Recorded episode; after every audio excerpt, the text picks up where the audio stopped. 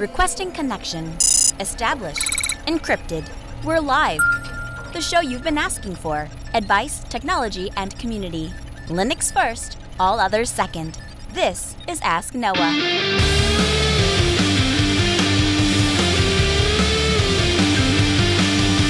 Live, Altispeed Technologies, the Ask Noah Show starts right now. This is the show where we came to do all the things on Linux they said couldn't be done and take your questions on how to do the same. The phone lines are open this hour to be a part of the program. It's a free call 1 855 450 NOAH. That's 1 855 450 6624 or send an email to live at asknoahshow.com. My name is Noah Chelliah. I am your host. Delighted to be here with you this hour as another episode of the Ask Noah Show kicks off this hour. This is, again, part of our special edition episode. So, this episode is coming to you live Monday night. Um, given you, we'll just start at the beginning of the hour because we've usually gone through this at the end of the hour. want to make sure that everybody is aware of this. So, what we're doing is we're doing a series of special episodes. We're trying out a couple different formats, trying to include people in a number of different ways. Mumble Room, of course, is open the entire time, mumble.jupiterbroadcasting.org. Join us in the Mumble Room. Join us in our interactive chat room. We've got a new chat room it is hashtag Ask Noah Show, and that is on or pound Ask Noah Show. I'll get it right eventually, guys. That is over on Freenode, so you can join us there. We're going to be doing a drawing on Wednesday night at 6 o'clock p.m., somewhere between the 6 and 7 o'clock hour at the Tamarack Tap Room in Woodbury, Minnesota. We are going to have a celebration for our 100th edition episode. Now, we invite you to join us for that. We invite you to come out and we invite you to join us for that. We're going to have a commemorative poster that we want you all to sign, and that poster will then be mounted and hung in the Ask Noah studio. So if you want to cement your place in Ask Noah history, come out and join us. As always, of course, you can do this from anywhere in the world. You can join pound Ask Noah Show in Freenode, and you'll be entered to win that $100 Amazon gift card. So we invite you to do that. Of course, the phone lines, as always, 1 855 450 Noah. That's 1 450 6624. The email live at asknoahshow.com. All sorts of ways to get in contact with the show. I want to, during these, um, during these, I guess, special episodes, I want to focus on the things that we don't usually focus on. And one of the things that I think we lack is listener feedback. You guys have been absolutely fantastic about interacting with us over email, sending us in email, sending us questions, giving us feedback about the show. And of course, we always appreciate that. Sometimes they're not quite formatted. Um, read, they're a little too long to actually read on air. And so I've kind of shied away from doing that. The other thing is that it always concerns me that my voice is too monotonous. If you get too much of Noah, I'm afraid that will kind of drive people off. So I like to get a little bit of mix in there with the callers, or sometimes we have some people that kind of guest host with me, those kinds of things. But during these special episodes, that's the point, is to try some of this stuff. And so we're going to try and incorporate some of that feedback. And so far, the feedback actually has been pretty positive. So you haters out there who are against what we're doing, you need to step up your game. Ashley writes into the program, says, Hey, buddy, I know you've been seeking feedback about the things that you're incorporating into the show, and I wanted to make sure that my voice was heard, saying that what you've already done is great. New ideas are fantastic, but remember that your current stuff is not lacking in any way. I also have a question about a situation I'd like to get your opinion on. Well, Ashley, I am an expert on my opinion. Ashley writes In light of IBM and Red Hat, in light of the merger he's referring to, I have started to explore CentOS. Now, I'm a hardcore Ubuntu guy, but the 10 year support of CentOS is yelling at me. And after testing CentOS 7.5, I see that it only comes with PHP 5. While that version is EOL, come December 31st, 2018, and I've had a tough time trying to install PHP 7.2. Is this something that is officially supported in any way? The only way I've been able to do it, which did not work, was to follow some magic command line script involving some guy named Remi's repo. He has a bonus question, which hopefully we're going to get here to here in a little bit. The answer to your question, Ashley, is yes, it is. Well, it's a mixture of yes and no. Yes, it is officially supported no, it's not officially supported. Like there's an official way to unofficially install, or there's an unofficial way to officially install uh, 7.2. And the way is through the EPEL repository. And um, this is essentially a repository of code that is not included by default in Red Hat, CentOS, or Scientific Linux, but that you can very easily add. And so the way to do that, and we'll have a link for you in the show notes at podcast.asknoahshow.com. Essentially, you run the install command to install the EPEL repository. Once that's done, you install yumutils. And then after that, you're able to actually enable the repository and install uh, PHP 7.2. Now, I ran through this uh, just before I got on here because I, I kind of wonder if this isn't the guide that you were, or if this wasn't the process that you were following. Um, the repo for PHP 7.2 is the is I think what you're referencing rpms.remirepo.net.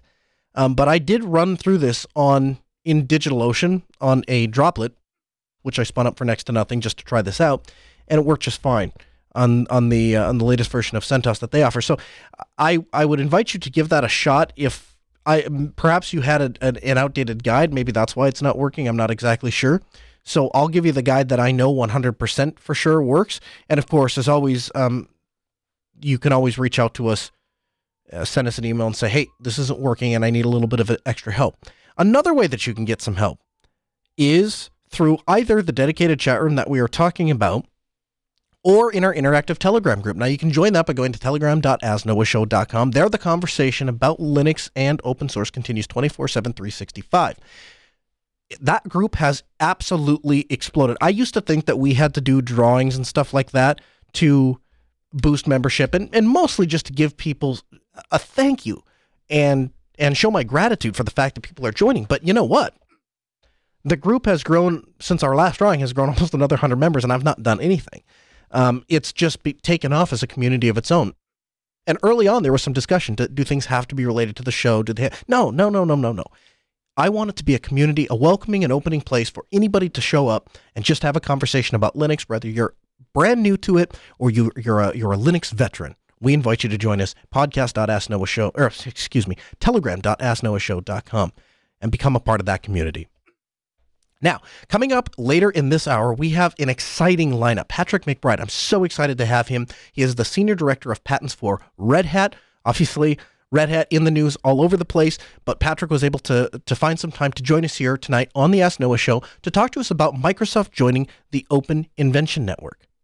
Now, if you're not if you're not already familiar with the Open Invention Network, it's it's a pretty fantastic organization that's doing some very cool things. And I was not actually previously aware of this organization until Microsoft joined and I started reading some some news about it. But the Uh, essentially the Open Invention Network is a patent pool. It's a group that goes out and tries to defend Linux. And in the name of defending Linux, what they do is they'll go find organizations that have patents and they'll say, "Hey, do you want to come on board and either give or sell us your patents and or do you want to retain, retain control of them and we'll just you just agree as being one of our members that you will not aggressively pursue, eh, pursue at all these other people that are you know try and go after other people that are using those technologies those patents and so the idea is to have an open environment where we can all collaborate and all work together I believe it was Ruth Suehle one time that said when I was listening to her give a spe- speak, and if you haven't heard Ruth Suehle speak, she's a fantastic speaker. And she said, Our parents would kill us if they knew that in 2018 you were going to spend $1,000 on a cell phone that you couldn't so much as change the battery on. And that's that's where we are in 2018, is it not? Is that not where we have landed in 2018 with electronics? that we are spending $1,000 on a phone that we can't even so much as change the battery on, much less have administrative control or administrative access to the device? So, organizations like the Open Invitation or Open Invention Network, excuse me, these people are changing this game up. They are they're reshaping the way that large entities look at open source and the way that large entities look at patents. And this is a very important part of the conversation. And uh, as we get further into this tonight, I want to start addressing some of the realities and some of the impacts to the larger community. So that's coming up later in the hour. Also, tomorrow, two episodes Tuesday, we're going to have two episodes. The first is going to be at 3 p.m. Central. Now, that is going to be our Linux Stump the Chumps episode. I'm inviting my friends from Destination Linux. These are some of the smartest Linux people you'll ever meet, and I truly believe, and they truly believe, that with our forces combined, nobody can ask us questions that we will not be able to answer. If you think you're, if you think that I'm wrong about that, then we challenge you to call us. That'll be 3 p.m. Central. Of course, the phone lines will be open as well as the interactive mumble room, mumble.jupiterbroadcasting.org, or give us a call at 1 855 450 NOAH. That's 855 450 6624. We'll also be taking questions via email, live at asknoahshow.com. So make sure to join us for Stump the Chumps. That's Tuesday at 3 p.m. Central. Same bat uh, at the same bat place. We'll be streaming it at asknoahshow.com, jblive.tv. Um, it'll be on 88.3 FM here in Grand Forks, and we might even see if our friends of Destination Linux will be able to pick us up and, and restream us through through their methods as well. So we're going to be all over the place. It's going to be a really fantastic collaborative effort, and I also think it's going to speak to something that we're going to dedicate an episode on Wednesday. So getting a little bit ahead of myself, Tuesday night um, is going to be our regular time, our regular place, our regular phone number. So we're going to take your calls. The idea being that this has been one of the most consistent live podcasts ever. Um, we don't miss our live time. We changed our lifetime once in the history of the show, and that was we went from Mondays to Tuesdays.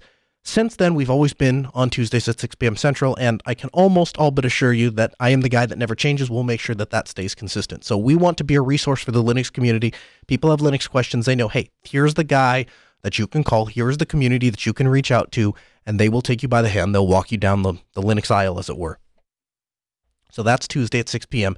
Now, after the conclusion of Ask Noah on Tuesday, our friend from the Schmidt Show, Brad Schmidt, and I are going to be doing election coverage. Now, that's going to start at 8 p.m. So what I was, what I think what we're going to do, because there's this one hour bridge in between the end of the Ask Noah show and the beginning of election coverage, and I, I need a little bit of time to get over there. I think what we're going to do is we are going to have a little bit of a like a community hangout. A lot of people have told me through these special episodes their favorite part about them is just hanging out after the show. After the show is wrapped, we're not on the air, we just hang out. And I, I love doing that. I don't care if I get any show content out of it. Probably drives all of our producers and all the people that work on the show nuts, but I could care less. I just want to hang out with Linux nerds. And so if that's what we're going to do, let's do it. So we're going to do that Tuesday from 7 p.m. when the Ask Noah show gets over until 8 when election coverage kicks off. If you want to hang around for election coverage, that's great. If that's not for you, if politics aren't for you, that's cool too. Totally understand. But we'll have that content available for 8 and I, I don't know how late that's going to go. Probably super late. Now, Wednesday, that's the day you definitely don't want to miss. Wednesday is our celebration of our 100th edition of the Ask Noah Show. People are coming from all over the country. I've heard from uh, just all over the place. People are coming, and it's going to be really fantastic. It's going to be a really great time. We're also going to be discussing uh, some self stuff at um, at our party. It sounds like so. Got a group together that are going to discuss some Celtics Linux Fest, and we're going to have a, we're going to incorporate that. Um, going to have some friends formerly from Red Hat and um, a special guest, hopefully that will be able to make it directly from Red Hat. All those people are going to be there, and it's I'm just I'm so excited to celebrate our 100th edition of the Ask Noah Show. What we're going to talk about, and I don't mind spoiling this just a little bit, we're going to talk about podcasting. And the reason is because November is podcast month. So if you're thinking about starting a podcast, if you have something to say, if you have a voice and you want to do it, particularly if you're a Linux nerd, well, I have great news for you. Linux has all of the resources and tools that you need built right into the operating system to make a high quality production on Linux. And at Altispeed Technologies, we are working our butts off around here to create a to create services and an infrastructure around Linux to enable Linux users to do more podcasting with better audio quality that's easier and more accessible to people and those that want to really take it to the to the next level, super high end, ultra professional, basically you know radio or TV level broadcast, if that's what you want to do, we're going to have a solution for you too. And that all of that we're going to talk about on Wednesday. So make sure to join us for that absolutely massive episode. It's going to be a, a great time. So hopefully you like all of these all of this content that is coming at you. The download number seems to show that. Some of the interaction I'm getting with email and and and, and whatnot seems to show that people are appreciating that. If that's the case, please speak up. Join us again. Pound Ask Noah Show in Freenode or send an email to live at asknoahshow.com. Let me know what you're thinking because I'd love to uh, I'd love to get your feedback on it. Now, uh, I want to go. Well, actually, here, let's do this. Before we move on, I want to go and, and touch on a second piece of feedback that came in because again, this is just this is just too important. We've got to we've got to make sure that we're prioritizing listeners. Um, this is an email from Frank. It says, "It's Frank KB1QZH from Stamford, Connecticut. I've called in before regarding raw images on my Olympus camera. I'm sticking to the four thirds."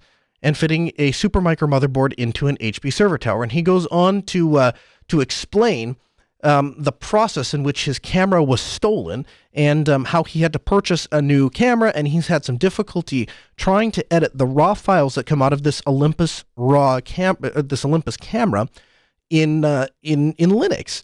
And of course, what we had recommended to him the last time was that he take a look at the open source version of Darktable. I think we actually, if I remember it, we actually asked him to send in some of his raw images, and I think we forwarded those on to some of the developers over at Darktable in hopes that they might have an answer. I'm not sure if that ever uh, panned out or not.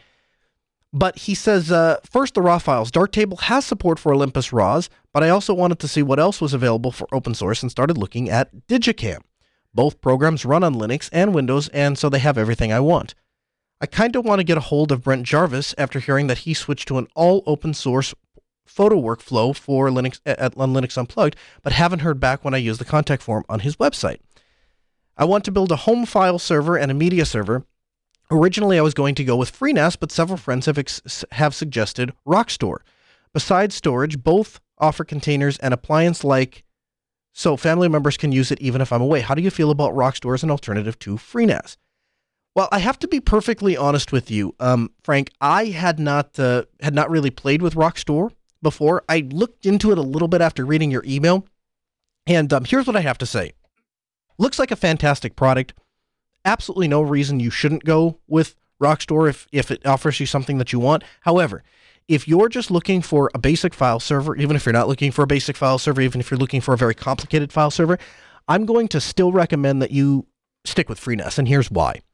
FreeNAS has a long proven track history with uh, high quality file storage.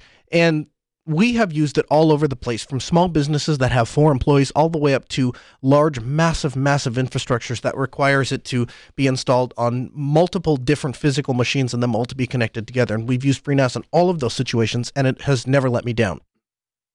Uh, the I, I guess the point really where it where the rubber met the road was I had just built a brand new FreeNAS box had just put all of my data back onto it. And because I was in the middle of moving, I wasn't doing current backups, and one of my drives failed. And I called Allan Jude in a panic and I said, Allan, you talked me into this free FreeNAS thing, and now my server isn't working, and my, my, my hard drive crashed, and I'm really upset. And, you know, well, all you have to do is disconnect the drive and put a new drive in, and then push the button. And you know, in his Canadian accent, I can't do it. But he, he told me to push this button. He put we put a new drive in. He told me to click a couple buttons and ran a couple commands, and boom, Bob's your uncle. Server's back online. Everything's working. And I guess that was kind of the moment where I went, aha, this is really fantastic. Oh, yeah, this is why we put all of our clients on this stuff, because it just simply works. And so, unless you have a really good reason to stray from FreeNAS, and mind you, I'm the Linux guy, I'm not the BSD guy. And I, you, you'll have to pry FreeNAS from my cold dead fingers before I'll ever use something else, because FreeNAS has just proven itself to be that reliable and proven itself to be that effective and it scales so darn well. It's just it's hard to ignore. Um, Frank goes on to say, "What would you suggest for an off-the-shelf router? I'm looking to replace my router with something newer as, as a way to set up a VPN so I can troubleshoot my mother's computers and stream media from overseas." That one's easy. Um, we have we have since day one and continue to recommend the MikroTiks, and here's why. The MikroTik routers are an inexpensive device that run an operating system based on Linux called Router OS.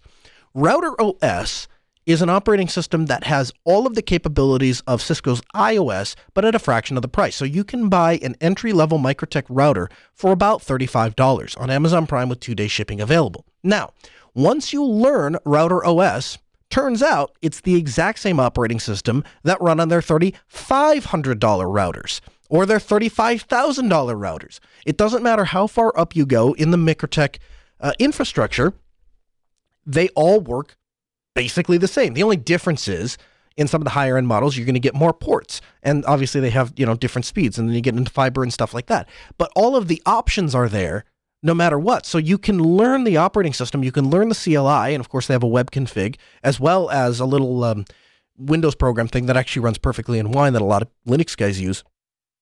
You can learn all of these things on an inexpensive device, and those skills will translate to real world skills if you want to become a network engineer. So the reason I always recommend them, Frank, is because they're literally you can't outgrow the device.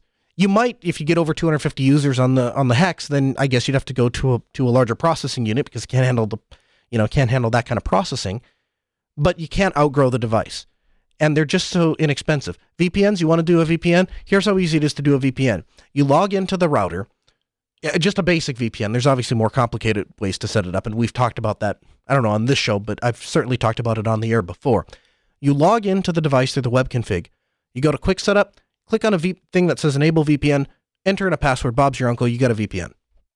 It really is that simple. Now, if you want to start getting into OSPF and, and having that move some traffic around and, and, and do some of that for you, then it's going to take a little bit more configuration. You're going to have to dig a little bit deeper. Chris DeLuca and I have both set up a system with our MikroTik routers where any router in the VPN network can fail. So I think he's got five in his, and I've got three. And any one of them can fail, and the other two will pick up the job of the of their fallen brother. And not to mention, let us know that one of the routers has failed. And so uh, he's doing it for.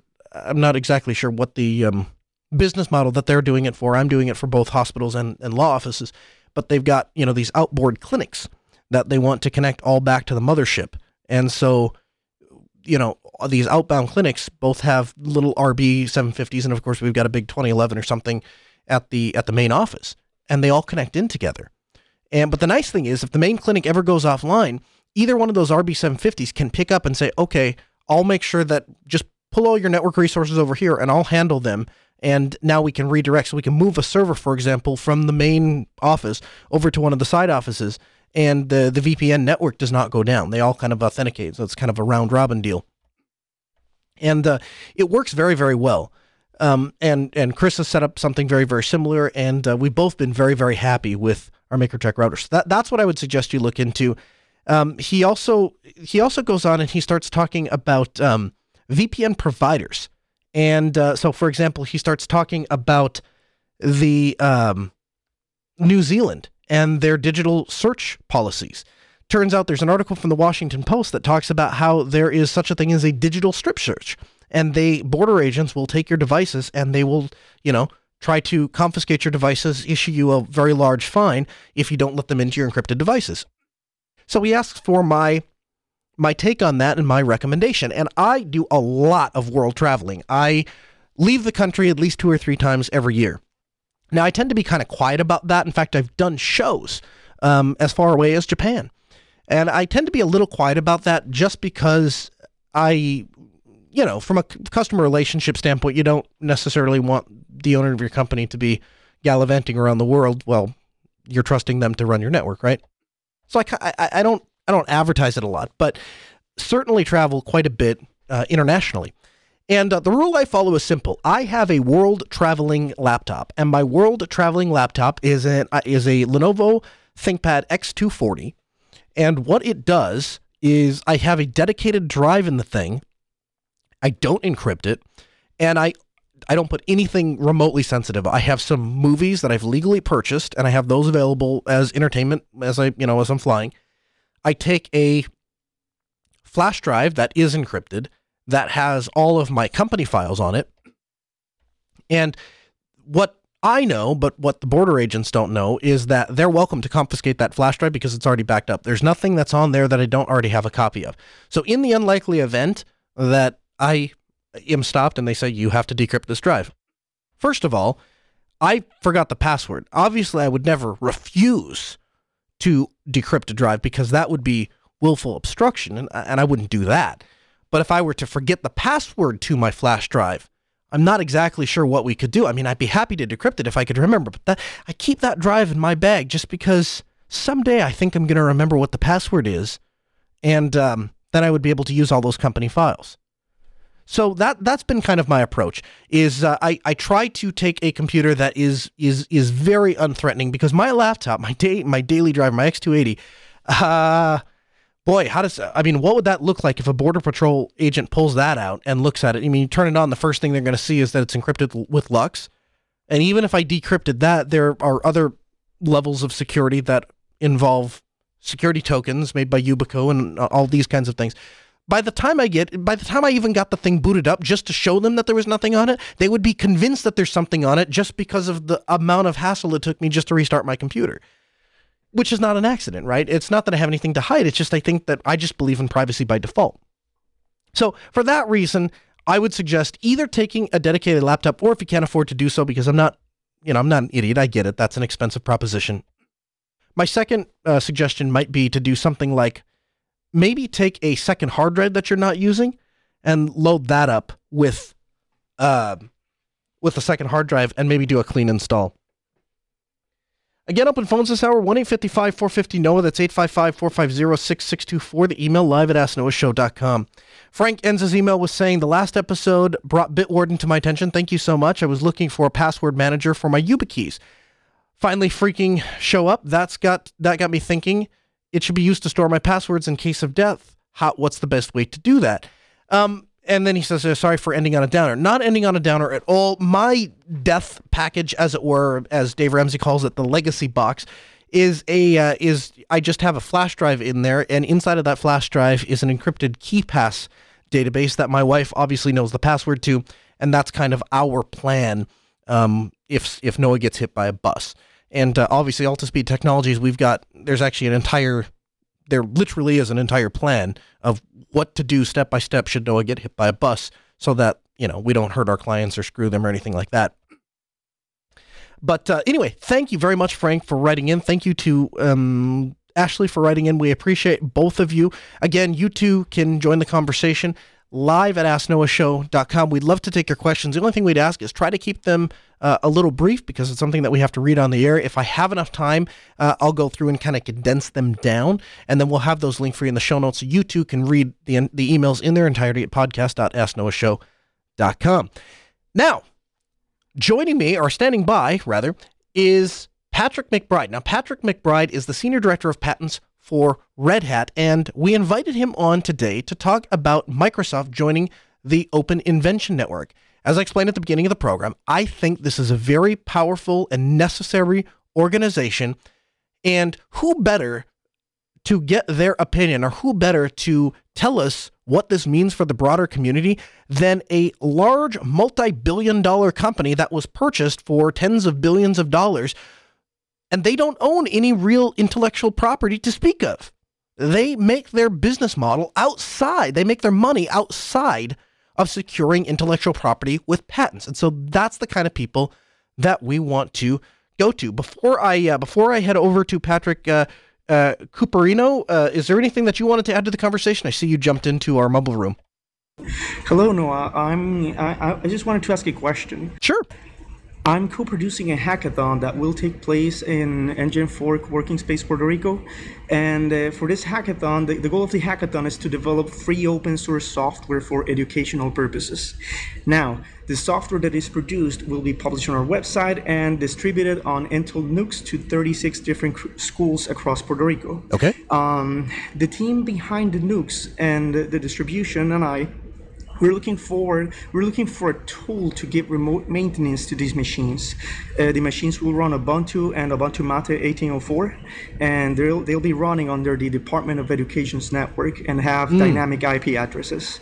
So my question is what tools would you recommend to achieve this to, to give this a simple way to give remote maintenance to these machines? Well you're just looking for like updates and like we got to push a package out here or install this program to all the computers Yes, that kind of solution. Yep, I got you. Ansible is the answer. And we're going to have an expert on Ansible on coming up in a couple of weeks because it, it has really piqued my interest in the last couple of days. And, uh, and we're going to dive into that more. So make sure to stu- tune in and hear that episode. But Ansible is the answer to your question.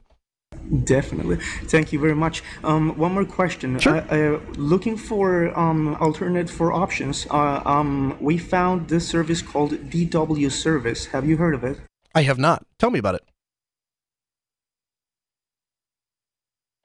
I have not. It, it seems to be a network of of um, different. It, it's like a way for computer a, a way to have like a mesh network of computers that are manageable remotely so that you're able to plug into this network and Okay. then you'll be able to to to access more information about the machines uh, uh, So do, uh, the, so do these ma- do these machines Yes. have a do these machines have a graphical interface? I guess I should have asked. Uh, the machines that we'll be distributing yes they have Okay, so I when I was I just looked up uh, DW service. eh, So the if you want that kind of remote control, I might suggest you take a look at Simple Help. That's what we're using to do exactly that. I had assumed you were talking about servers. and not in this case Uh, these are more meant for desktop use Okay. Yeah, check out Simple Help. I think what you'll find is that it, it doesn't rely on somebody else's service or somebody else's product or somebody someone some other company to exist for you to continue to maintain remote access to those machines. all right uh, i'm looking at the website right now Awesome. Yeah, let me if you have any other questions, let me know. I appreciate it. And thanks for joining us in our interactive mumble room.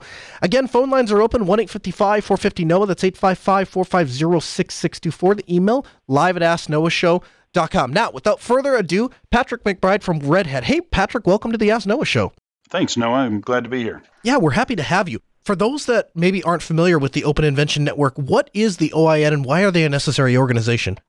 Uh, sure, uh, that's a great question. So, the Open Invention Network was uh, formed back in the mid 2000s, about uh, 2005.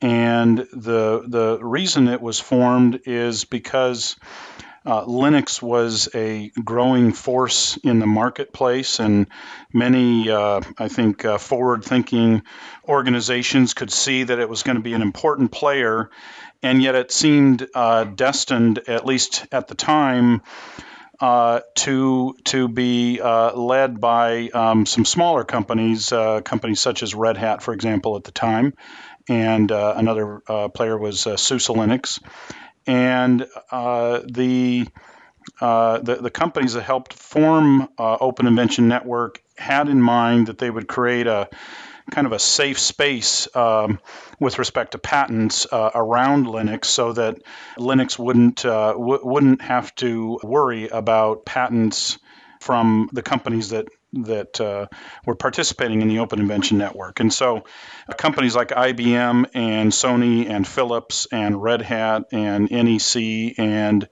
uh, what was at the time Novell and, and most people think of as SUSE Linux uh, helped form the organization.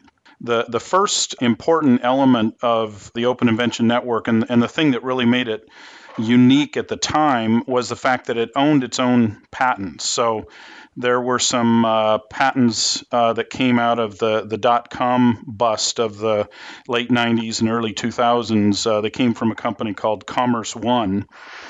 And uh, those patents were purchased and then donated to the Open Invention Network. And the Open Invention Network was in a position to assert those if it needed to defend Linux.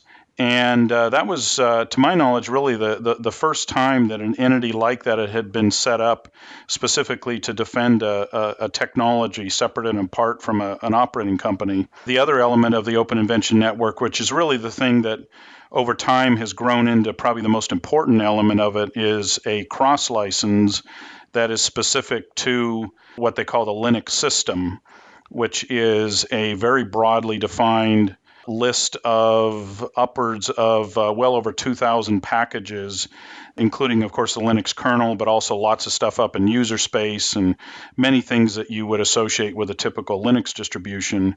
And uh, uh, all the companies that sign up to the Open Invention Network uh, cross license agree to not assert their patents against the uh, Linux system as to any other member of the Open Invention Network. And and it is now the, uh, by our reckoning, the largest patent cross license in history. Uh, it has uh, something like 2,500 licensees, and uh, importantly, it is royalty free. So we have lots and lots of very large companies, but we also have very very small projects. We have individuals who've signed up. Uh, you can sign up for free, and uh, lots of people do. Does the OIN actually own these patents? Do they acquire them and then they hold them themselves, or is it just an agreement between these uh, participating organizations? Well, so there there are two different aspects to uh, the Open Invention Network. So there there are the patents that they own themselves, and then there are then there is the patent cross license. So so let's start with the patents that they own. So those started out, uh, uh, they owned uh, these Commerce One patents, which were purchased back in 2005. And that portfolio, I believe, has grown to hundreds of assets uh, that they own now. They have a budget which is funded by the owners of the Open Invention Network, including Red Hat and IBM and others, and they use that to purchase patents out on the open market, and they own those and they license them to all Open Invention Network members. Uh, but they're also in a position if uh, an operating company came along and wanted to assert its patents against an OIN licensee or member with respect to the Linux system, then they would be in a position to uh, assert those patents or uh, or perhaps uh, uh, sell them or loan them to the defendant uh, so it could defend itself against the uh, the patent claim. And in, and in that way, they help protect the Linux system and and like I said, that that comprises a, a couple of hundred patents. The other part of OIN is this patent cross license that covers. So it it means that the patents owned by members and licensees are licensed to one another with respect to the Linux system. So those patents, Open Invention Network does not own.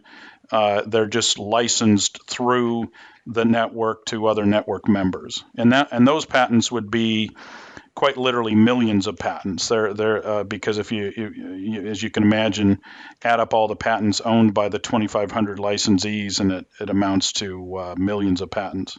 On October 10th, Microsoft joined the OIN. So does this mean that probably Microsoft is one of these participating organizations where they probably still own their patents, but they are just choosing not to aggressively pursue people if it infringes on the Linux system. Is that, am I understanding that correctly?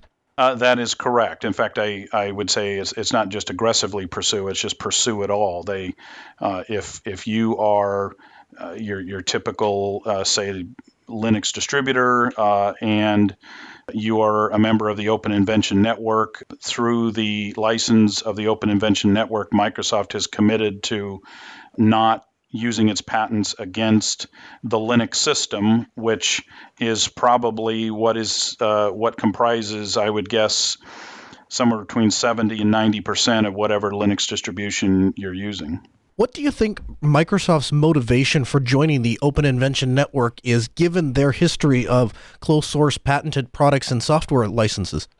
Well, I have to start with a caveat, which is that, of course, they, they can speak better uh, for themselves about their own motivations, and I, sure. I think they've they provided a lot of materials uh, in regard to what has motivated them and so on, and and uh, I I I've looked those over and and uh, find them largely uh, persuasive, and they, they they seem to make sense to me. Um, my own take would be that uh, Microsoft has come to realize the benefits of of the uh, FOSS development and distribution model. That's something that Red Hat has been championing for decades. And in a sense, we, we, we like to think that people have kind of come around to our our way of viewing things, and maybe one of those entities is is Microsoft. And part of really truly joining that community and being able to reap all the benefits of it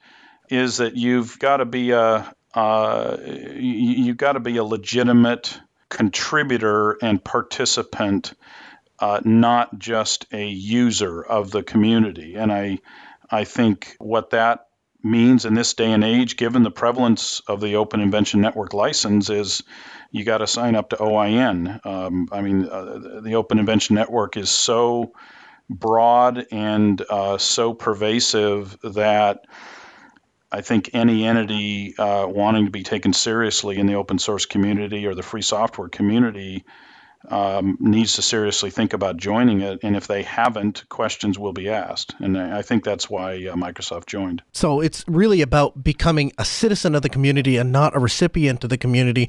And it's essentially Microsoft putting their money where their mouth is. But when they say, we care about Linux. We love Linux. We want to support Linux because we understand and recognize that Linux is our technical future.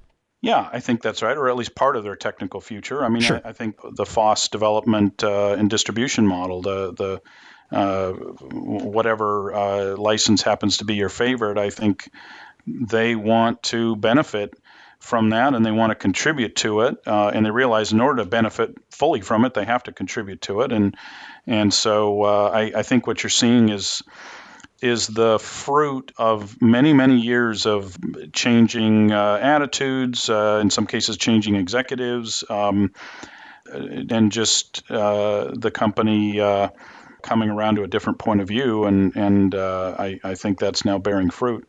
How does Microsoft joining the Open Invention Network benefit or otherwise affect Red Hat, the company? Well, uh, like many companies, uh, Red Hat has had to concern itself with lots of different operating companies out there. I mean, I we we uh, if you go all the way back to 2002, uh, we we pioneered uh, what we called our patent promise at the time, and and in that patent promise, we we talked about.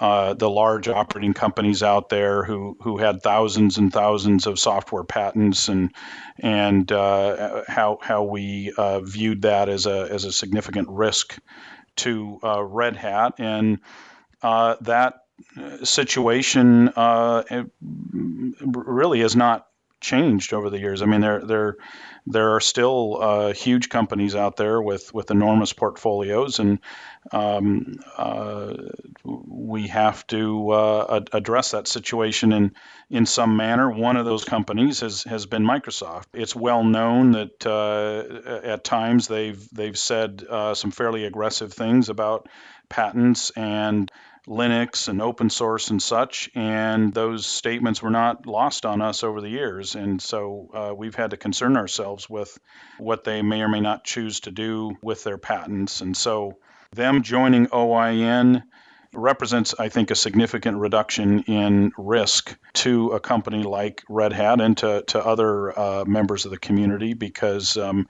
it's just one more thing we can point to and feel comfortable that, that they want to participate as a productive member of the community and, and are not looking to. Uh, I, I, I, guess I like to use the word tax or uh, levy a sort of a patent tax or, or a, a feature hobble uh, products and offerings and projects and, and such that that, that, that is not their uh, their uh, strategy or goal. It becomes clear to you that Microsoft has the same end goal in mind that Red Hat does, as do everybody else that is part of the OIN network. Well, I, I'm not sure that that's quite. I mean, they have a they have a very different business model, right? I sure. mean, I, at the end of the day, we're all. Uh, I mean, Red Hat is a commercial company. We have shareholders, and mm-hmm. and uh, we have obligations to them, and and I think it's a testament to the the brilliance of the uh, FOSS development uh, and distribution model that that. Uh, a company like Red Hat can be so successful uh, building its business on that model, and and so um, I, I think we've probably gone among sort of medium sized companies, we've probably gone about as far in that regard as anyone that I can think of. And uh, we've been very successful at it. Um, I, I, would say a company like Microsoft, um, again, they can speak for themselves. Sure. Uh, I, I, certainly don't think they're they're just uh, instantly going to adopt our uh, same business model, but I, I think what they are going to do is uh, be be looking to reap the benefits of of this open development model where, wherever they can is my, is my impression and um, I uh, I would encourage them in that regard. So I, I think um, and I, I, think that's the beauty of the Open Invention Network. I mean, if you think about uh, how different a company like like Philips, Sony, uh, IBM, uh, Toyota, NEC, Red Hat. Um, I mean, these are all radically different companies with radically different business models, offerings, different sizes, different patent portfolios that they're uh, bringing to the table. It's a testament to the power of Linux and open source that all those companies can agree on uh, the need to protect Linux in the in the way that they have. Absolutely. What do you think, Patrick, Microsoft's decision to come to the OIN means for the broader community outside of Red Hat, the Linux community at large? I mean, I think it means a couple of things. One, one of them is um, hopefully that community will find that they have more and more uh, interaction and, and, and positive uh, collaboration and such with people uh, uh who are coming from Microsoft. I, I think that I mean, there's no reason why uh, Microsoft has some uh, excellent engineers and personnel, and, and I think they've got a lot to bring to the table. And so um, I think over time, th- this should herald uh, increasing participation by Microsoft in in various projects to, to the benefit of, of uh, everyone. Uh, so that's one thing to the extent that people uh, that uh, are in the community have concerned themselves with uh, some of the things that Microsoft has said over the years about patents and Linux and open source and stuff, I, I, I would I would think that this would be comforting to them and, and perhaps a, a sign that a corner has been turned.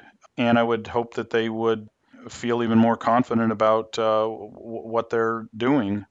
Um, I, I do think there probably are some technologies over time that that uh, folks should see available in various Linux distributions. Uh, the, the the one that comes to mind, I think, is uh, uh is TrueType, uh, yes. which I, I believe is in the uh, what's it called free. I think it's the FreeType package, as I recall. Um, I think you should see that enabled in, in certain circumstances, and and because that's that should be covered by the license and uh, uh, I, I, you know, hopefully people will find that uh, beneficial.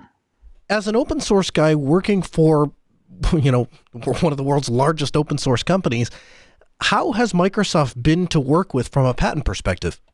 Well, my experience at Red Hat has been very positive with them. We, uh, you, you, may recall, uh, Red Hat uh, entered into an agreement with them a few years ago, and uh, I was uh, one of the folks who helped uh, put that together and negotiate it, and we we we found them to be, of course, they're they're always very good at what they do. They're well versed in the law. They are clear about what they are trying to achieve.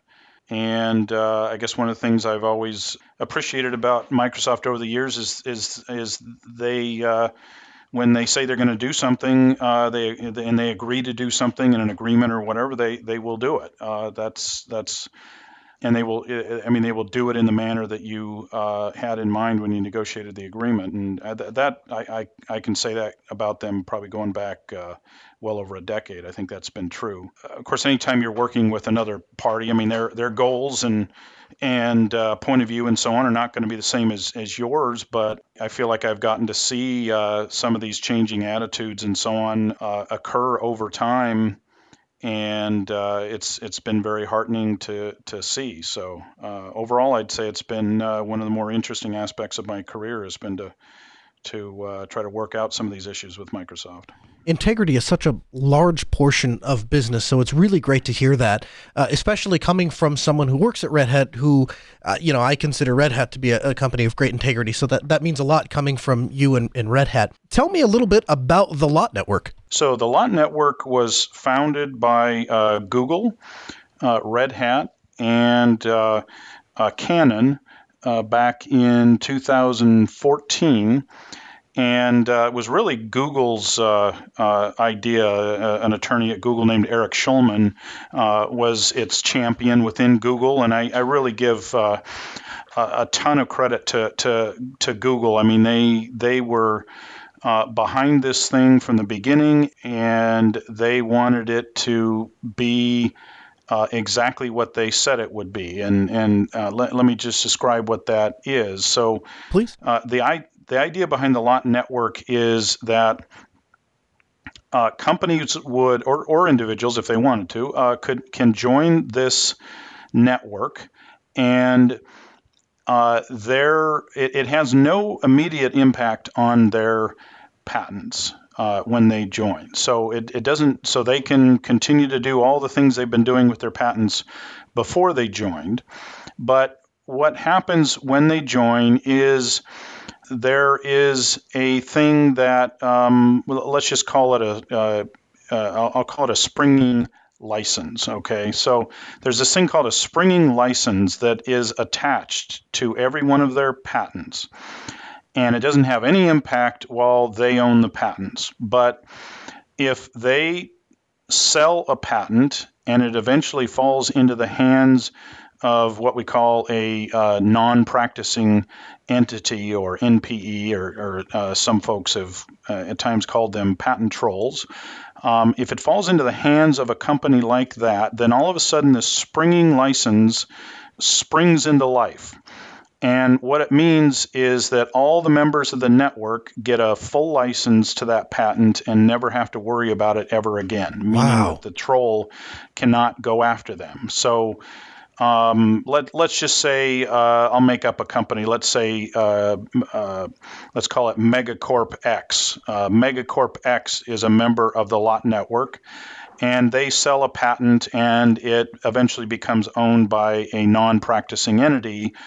Um, uh, as soon as it's owned by that non-practicing entity, then Red Hat and every other member of the network get a license to the patent, and uh, that troll cannot come after us. And this has the effect of um, of addressing one of the largest uh, uh, reasons that uh, non-practicing entities uh, exist, which is they're able to get patents from operating companies. Uh, if you go on the Lot Network website, you'll see uh, they've got some some graphics and so on on there that teach people about just how many patents that non-practicing entities use actually come from operating companies and it's most of them. And so if you can interrupt that flow you can uh, significantly address the the issue with non-practicing entities. And the the, the lot network is uh, is a raging success. Uh, it, it now has 250 members. Uh, one of its most prominent members that, that, joined a few weeks ago is Microsoft, uh, which was an amazing uh, thing. Uh, uh, and um, but uh, they've also got many many other members. Uh, you can see them listed on the on the website. It, it's kind of a who's who of, of Silicon Valley and and other. Uh, high tech centers. And anyway, it's very exciting to be associated with. Um, by, by my estimation, um, easily 10% or more of all patents that are uh, alive today in the world are covered by the lot network. And if you think about how many patents are out there and what that may mean for the patent uh, uh, troll problem, uh, it, it, has already played a significant role in, in reducing that. And kudos to uh, to Microsoft for being willing to, to join that uh, organization and to Google for coming up with this stuff. It makes you wonder how these people, you know, lay in bed at, you know, at night and come up with this stuff to, to think of these very creative, you know, very ingenious solutions to these complicated problems. Absolutely. Yeah. I, I uh, uh, that's one of the fun parts of my job is I get to work with some really, really smart uh, you know, people that are just at uh, at the top of their game, and and uh, it's it's been a real pleasure. And I I uh, I very much enjoyed working with the, the Google attorneys on putting that together and and uh, uh, and and really making it um, uh, m- making it into a serious organization. And I think that's why uh, so many people are joining it is because they they they see that it, it, it does exactly what it says it does, which is uh, uh, address the the patent troll problem. Businesses exist to make money. We all know that. And many companies believe that patents are a way to ensure that their company stays profitable. Is there anything that we, the community, can do, or we, the purchaser of a lot of these products, can do to make it more welcoming for these large organizations to come and join the OAN so that they look up and say, yes, we're going to give up some of our intellectual rights in that we're not going to pursue other people for using technology, but at the same time, we still stand to to make a buck. We we're not going to starve by doing it. Well, it's a very interesting question. I uh, I guess the first thing that comes to mind is something I said earlier in the interview, which is that I believe OIN has gotten to the point where it is so large and pervasive in the community that any large entity purporting to collaborate with the community, to associate itself with the community, wishing to be viewed positively by the community and to reap all the benefits of that, I, I think has to join the Open Invention Network. And if they don't, then there's going to be a big question mark about them. And that fact is is significantly based on the views of the, the the community members that you were just talking about. I think to the extent that those that, that developers and such have a positive view of the Open Invention Network, um, view it as something that gives them comfort about working with a large entity and, and their motives and, and purposes and so on. Um, and to the extent that they voice that, I think uh, it it just helps to make it even more of a prerequisite uh, for someone fully joining the the community. And and so I, that's probably the first thing I would say is just that I, I, I think it helps for developers to. I mean, hopefully they come to it after examining the Open Invention Network and what it's about and its history and so on, I, I, I think if they do, uh, I mean, go ahead and take a hard look at it. it I, I, think you'll find that it's uh, it, it is what it says it is, and it is a positive force in the community. And they should look well on companies that join it and look suspiciously on companies that don't. Well, Patrick, I was very happy and excited to hear this news. I'm even more happy to hear such a positive response from yourself and, and from Red Hat. I think this means very great things for us, the Linux community at large. Patrick McBride is his name, Senior Director of Patents for Red Hat, and a guest this hour on the Ask Noah Show. Patrick, thanks so much for taking the time to be here. We'll get you back on the program real soon. Thank you, Noah. 1 855 450 Noah. The phone lines are open 855 450 6624. Email live at asknoahshow.com Com. Just a couple of minutes as we wind down the Ask Noah program. Tuesday, 3 p.m. Central. My friends from Destination Linux join me. Again, special episode. We invite you to try it and stump us, the Linux chumps. By the way, speaking of Destination Linux, if you want to get more of Noah, and you want to get Noah in relationship to some other people, like you want to hear some debate and some discussion, I invite you to check out the last episode of Destination Linux. That's a video podcast where we discuss Linux issues. And of course, last week was a particularly interesting episode because we talked about the red, or well, actually, I guess it's this week because they we record on on Fridays and then they release. I think it's on Wednesdays. I think that's right. Anyway, uh, check out the next episode of Destination Linux, whatever time or date that comes out we talk about the Red Hat debacle and them getting bought out by IBM. Now, my view has not changed. I still think it's a positive thing. I think Red Hat knows what they're doing. I know it's crazy. I know there are those that want to make fun of the hybrid cloud and that, you know, Red Hat is crazy company, doesn't know what they're doing. I think I think they've got it set. I think Red Hat is on the right track. And I think that this is going to enable IBM and Red Hat to reach all new levels.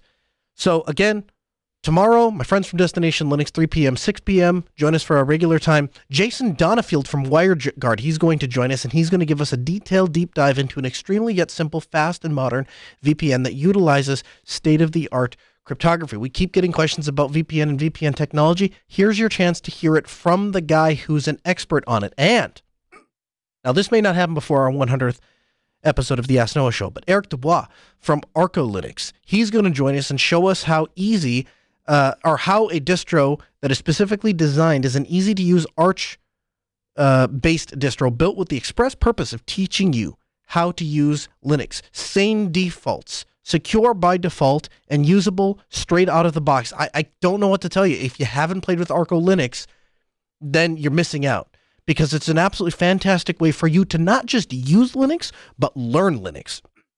The, uh, let me tell you something the thing that separates the samurais from the kids that play with kitchen knives is understanding what all of those commands you paste into the command line do. And a lot of you out there don't. A lot of you out there don't know what it is you're typing. You just you just copy and paste. Monkey see, monkey do. ArcoLinux is the way that you can learn what those commands do. Hey guys, did you know this episode is available as a downloadable podcast? That's right. To subscribe to the feed or download the latest episode, visit podcast.asknoahshow.com. There you'll find not only the latest episode, but everything we talked about, all the articles, materials, everything referenced in this episode. You want to get the latest, follow us on Twitter at Ask Noah Show. The Ask Noah Show continues next Tuesday at 3 p.m. Central. That's tomorrow. Huge thanks to VoxTelesys for providing our phone system. Better producer Sarah, our call creator. This hour, the show may be over, but there's plenty more content for you 24 7. AskNoahShow.com.